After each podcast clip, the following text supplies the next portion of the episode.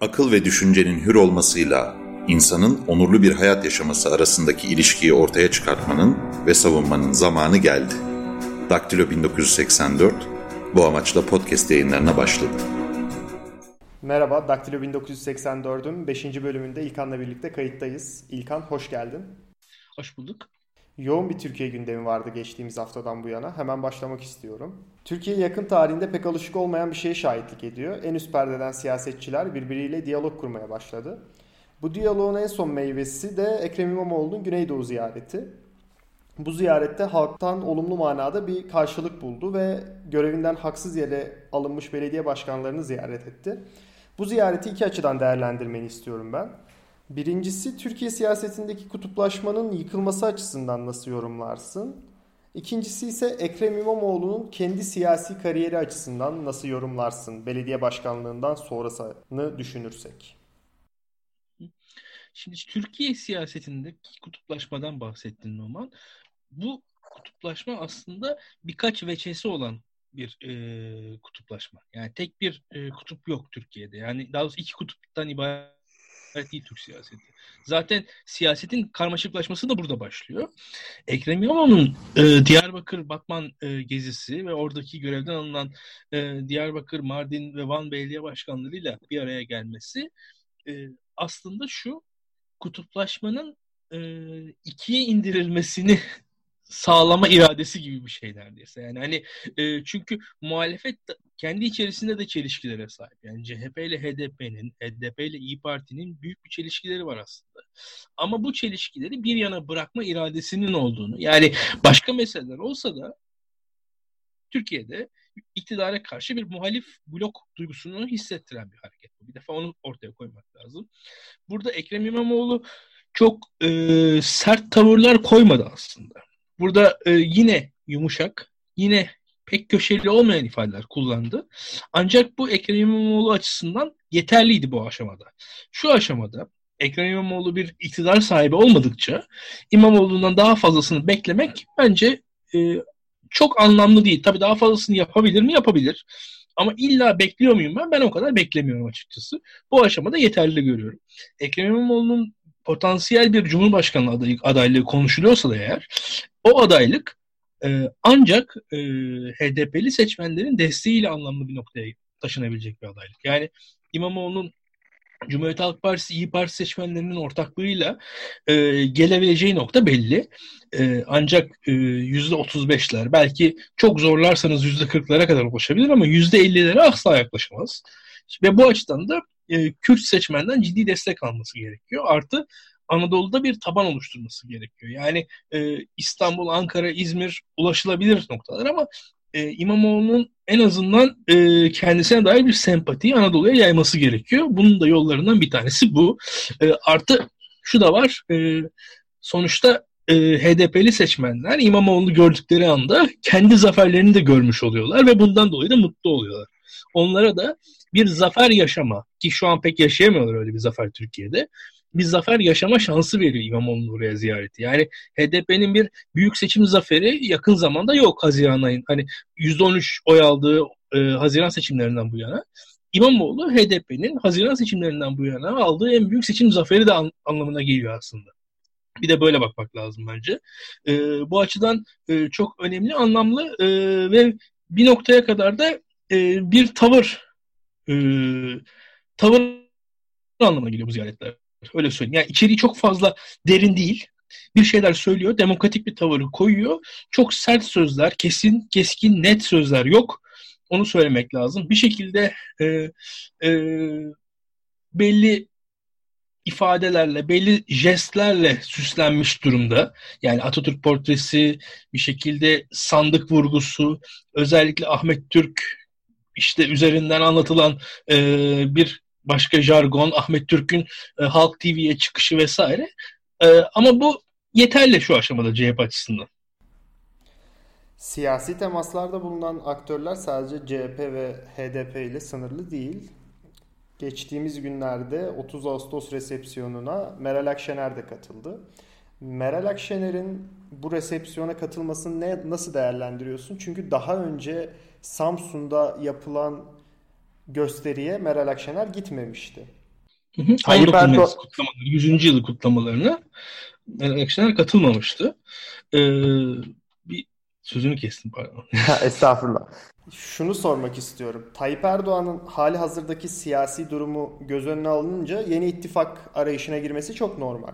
Peki bu ittifaklardan biri İyi Parti ile yapacağı bir ittifak olabilir mi? Yoksa İyi Parti'nin buna yanaşacağını düşünmüyor musun? Şimdi İyi Parti'yi birkaç aşamada değerlendirmemiz gerekiyor. Birincisi İyi Parti'nin tartışmasız bir lideri var Meral Akşener. İkincisi İyi Parti'nin tabanı. İyi Parti tabanı İyi Parti'ye AK Parti'ye muhalif olduğu için oy vermiş bir taban. Yani İyi Parti tabanı sadece milliyetçi sayıklarla hareket ediyor olsaydı Milliyetçi Hareket Partisi diye bir parti vardı ortada. Ya da sadece merkez sağ sayıklarla hareket etmiş olsaydı yine merkez sağ figürleri Milliyetçi Hareket Partisi'nde Adalet ve Kalkınma Partisi'nde istemediği kadar bulabilecek bir partiydi. Ee, İyi Parti'ye oy vermiş taban e, gayet muhalif bir taban bu açıdan. Yani bunu, bunu e, bunun hakkını vermek gerekiyor. Yani İyi Parti'nin varlık sebebi hükümete muhalefet. Yani eğer iktidarda Tayyip Erdoğan olmasaydı muhtemelen İyi Parti'de olmayacaktı neredeyse. Yani İyi Parti'nin kuruluşu Tayyip Erdoğan'a muhalefet etmek adına kurulmuş bir parti. Bu açıdan e, bir çelişki var ortada. Şunu, şunu eklemek gerekiyor. İyi Parti'nin her ne kadar tabanı böyle olsa da İyi Parti Parti'nin tavanı yani yönetici kadroları, İyi Parti'nin siyaset elitleri ister istemez e, hükümetle temas içerisinde olan insanlar. Yani İyi Parti tabanından farklı olarak bunlar zamanında işte e, bürokratlık yapmış, yöneticilik yapmış, vekillik yapmış insanlar. AK Parti ile temasları var. AK Parti ile ilişkileri var. Ee, işte atıyorum bir İyi Parti milletvekili eski Büyük Birlik Partili. Yani Büyük Birlik Partili herkes gibi AK Parti'ye AK Parti ile temas halinde bu insan. Yani bir diğer İyi Partili milletvekili atıyorum eski Ülke Ocakları bir Başkanı. Bu insanların hepsinin AK Parti ile kendi ilişkileri var. Yani siyaset eliti aslında biraz şey gibi bu. Taraftarlar birbirleriyle kavga ederler, oyuncular forma değiştirirler ya. Ve artık futbolcular birbirleri... Aslında bir de böyle bir durum var orada. Yani merkezsel siyasetin bunlar figürü olan insanlar ve e, yani İyi Parti'nin e, yönetici kadroları e, belki Meral Akşener hariç aslında AK Parti ile İyi Parti'nin tabanından çok daha fazla temasta olan insanlar. Hayatları böyle. Ya Ankara'da yaşıyor bu insanlar. Birbirlerini görüyorlar, tanıyorlar. Hepsi sağcı insanlar. Belli e, fikir çevrelerinden gelmişler. Atıyorum e, bir hocanın bir öğrencisi İyi Partili, diğer öğrencisi AK Partili olabiliyor. Yani e, öyle bir gelenek var ortada. Bu açıdan da aralarında e, seçmenlerde olduğu kadar bir çelişki yok. İşte bunun yarattığı da bir sıkıntı var. O zaten şeyleri görmüştük. Ee, İyi Parti'nin bir diğer zaafı da her ne kadar kadroları anlatmaya çalıştık ama bu kadrolar yeterli mi? Değil. E, siyaset para işi ve İyi Parti'nin çok ciddi maddi sorunları var ve zaten bu maddi sorunlar İyi Parti'yi e, zor duruma sokuyor ve e, benim tahminime göre seçimlerden sonra İyi Parti'nin yaşadığı çok sayıda istifanın da sebebi bu maddi sorunlar. Yani İyi Parti kendisini maddi olarak ayakta tutacak kaynaklara henüz tam anlamıyla rahat rahat sahip değil. Yani hatta şöyle söyleyeyim ben. E, atıyorum e, yani Mansur Yavaş İyi Parti aday olsaydı o kampanyayı yürütebilecek kadar gücü olacak mıydı? Bence olmayacaktı. Yani İyi Parti'nin kafa kafaya gelen bütün seçimleri yerelde yerelde kaybetmesinin yani Balıkesir'i yani Manisa'yı e, kaybetmesinin etmesinin sebebi de birazcık bu teşkilat güçsüzlüğü. Yani İyi Parti oy aldı ama seçim kazanamadı. Neden? Teşkilatları maddi açıdan güçsüz. Bu da İyi Parti, tüm bunlar daha doğrusu İyi Parti'ye e, muhalif blok içerisinde AK Parti'nin ilk yaklaşacağı, e, ilk kendine çekmek isteyeceği figür olarak, e, alan olarak ortaya koyuyor. Ama burada da haksızlık etmemek lazım. E, bu aşamada yani Meral Akşener'in şimdiye kadarki tavrı çok net bir muhalif tavırdı. E, Meral Akşener e, bence yerel seçimleri doğru okudu ve yerel seçimlerden sonra kendine güvenli e, da, hareket etmeye başladı. Daha üst perdeden eleştirdi Tayyip Erdoğan'ı ve bu kendine çok rahat bir alan açtı. Ve bu da Devlet Bahçeli'yi rahatsız etti. Hissediliyordu zaten Devlet Bahçeli'nin hareketlerinden ve tavırlarından. E, bu aşamada e, ben yeni bir yorum getiremeyeceğim hakikaten. Çünkü özel bir bilgim yok. Ee, birazcık da yansımalarını görmek lazım. Ancak dediğin gibi Meral Akşener'in Tayyip Erdoğan'ın e, resepsiyonuna katılmış olması bir haberdir. Ama e, daha fazla yorum yapabilmem için elimde veri data yok öyle söyleyeyim. Ya ek olarak şunu söyleyebilirim. Sen de zaten başta söyledin biraz yenileme gibi olacak ama İyi Parti İyi Parti yapan zaten muhalif olması. Eğer İyi Parti muhalif olmayacaksa zaten hala hazırda karşı cenahta onun aynısı Milliyetçi Hareket Partisi var. Yani, yani İyi Parti açısından bir seçmen e, e, İyi Parti'nin her ne kadar üst kadrosu kıvrak hareket edebilecek eski Ankara siyasetçisi olsa da İyi Parti'nin seçmen kitlesi İyi Parti'nin o kadar kıvrak hareket etmesini zorlaştırır diye düşünüyorum ben. Yani onun ha belki şöyle bir şey olur. Türkiye bambaşka bir e, paradigma konuşulur. İşte ülkenin tek gündemi başka bir işte atıyorum ülke bir yerde savaşa girer, başka bir e, yükseliş olur. E, yani tüm tüm gündem değişir. Yani şu anki işte hükümet muhalefet çelişkisinden başka bir çelişkiye doğru ülke gündemi döner. O zaman belki o seçmen kitlesi arkadan getirilebilir ama şu aşamada İyi Parti'nin seçmeni İyi Parti'yi bağlıyor diye düşünüyorum. O kadar da rahat değil bu işler. Yani her ne, hani Ankara'da insanlar Ankara'da anlaşabilirsiniz ama bu Ankara'da yaptığınız anlaşmanın hani Manisa'da, Muğla'da, Aydın'da, İzmir'de, Antalya'da karşılığı ne olacak? Çok ciddi soru işareti benim gözümde. İyi Parti'nin mesela seçmenlerinin e, zannedildiğinin aksine yerel seçimlerde gayet CHP adaylarına oy verebildikleri görüldü. Seçimler öncesinde herkesin kafasında bir soru işareti vardı. Türkiye'de sol parti adayları adaylarının olduğu yerlerde sağ partiden seçmenler ona oy verirler mi? Yani solcu bir adaya Ekrem İmamoğlu'na İyi Partili oy verir mi? diye soru vardı insanların kafasında. Ancak Antalya'da, Adana'da, e, işte Muğla'da, İzmir'de birçok yerde İyi Partili seçmenler İstanbul'da oy verdiler. Yani o zannedilenin aksine oradaki fire çok daha düşük oldu. O kadar da e, derin bir yarılma gerçekleşmedi. Bir de bunu da göz önüne almak gerekir diye düşünüyorum. Ben Ahmet Davutoğlu'na geçmek istiyorum. Ahmet Davutoğlu'nun partiden ihracı şu an söz konusu. AK Parti'de böyle bir çalışma başlatıldı. Aslında üstüne çok konuştuk ama burada sadece benim önemli bulduğum nokta ilk defa bir başbakan başbakanlık yaptığı partiden ihraç edilecek. Ve bu Ahmet Davutoğlu açısından süreci ciddi manada hızlandıracağı benziyor. Tayyip Erdoğan neden böyle bir çalışma içerisine girdi sence? Bunun e, bir açıklaması var. O açıklaması insanın aklına direkt e, direkt erken seçimi çağrıştırıyor. Yani çabucak seçime gidelim, işi hızlandıralım, parti kurulamadan bir şekilde o, her şey çabucak hallolsun. Yani muhalif muhaliflerim e, kendini hazırlayamasın, ben o çabucak seçime gideyim fikrinin sonucu olabilir diye insan düşünüyor ama yani bu kadar rasyonel açıklamalarla Türkiye'de olan biteni izah edilemeyeceğini de e, yıllar bize öğretti. Yani böyle de çok e, kestirmeden sonuçları ben varamıyorum. Ahmet Davutoğlu'nun e, AK Parti olan itirazları aslında AK Parti'nin politikalarına olan itirazlarından çok AK Parti'nin AK Parti'nin politikalarının uygulanış tarzına itirazlardı. Yani uygulayanlara itirazları vardı. E, işte kimi e, insanların kalitesine itirazları vardı.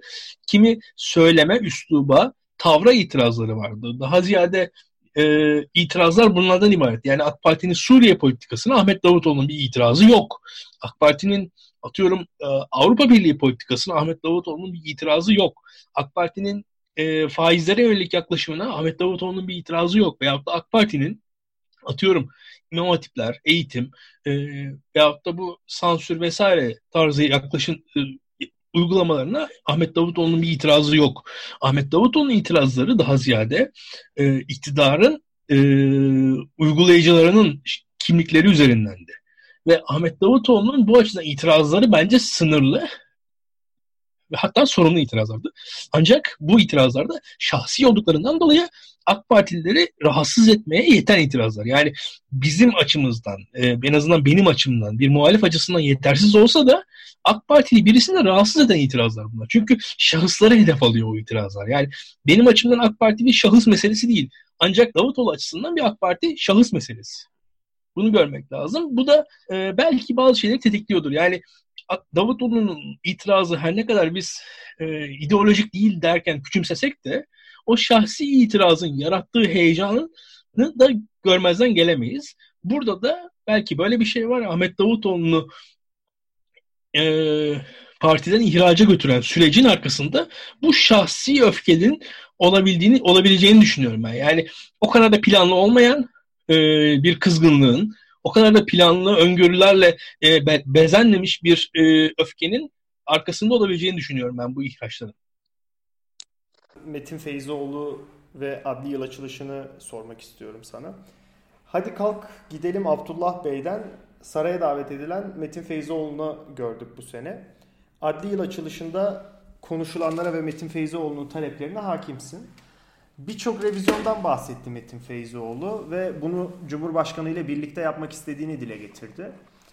Sence bu bahsettiği konularda, bahsettiği revizyonlarda başarılı olabilir mi?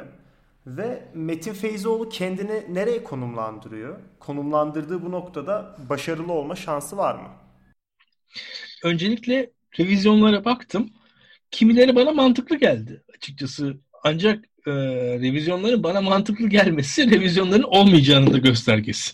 Yani böyle bir e, özellikle HSYK'ya dönük e, Metin Feyzoğlu'nun bahsettiği revizyon şu aşamada hakikaten çok mantıklı bir revizyon. Ancak AK Parti'nin böyle bir şey izin vermesinin imkan ve ihtimali olmadığını hatta AK Parti'nin şu an zaten HSYK'da öyle bir revizyon olmasın diye AK Parti diye bir varlığın ortada olduğunu görmek gerekir zaten. Yani hani çok e, fazla iyimser. Yani zaten mesele o iyimserlik de değil, iyimser de değil aslında Metin Feyzoğlu. Orada bir e, rol biçiyor kendisine ve dediğin gibi bir rolü oynuyor.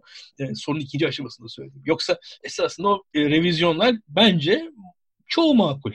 E, bir kısmı tartışılır. E, bir, birçoğunda da anlaşılabilecek şeyler. Özellikle HSYK'nın yapısının değişmesi, e, HSYK'nın kuruluşunda farklı aktörlerin e, yani en azından daha büyük bir ittifakın aranıyor olması, a, aranması ilkesi çok mantıklı bence. Ama e, Metin Feyzioğlu'nun e, mesele şu, oradaki pozisyonunu görmek gerekiyor.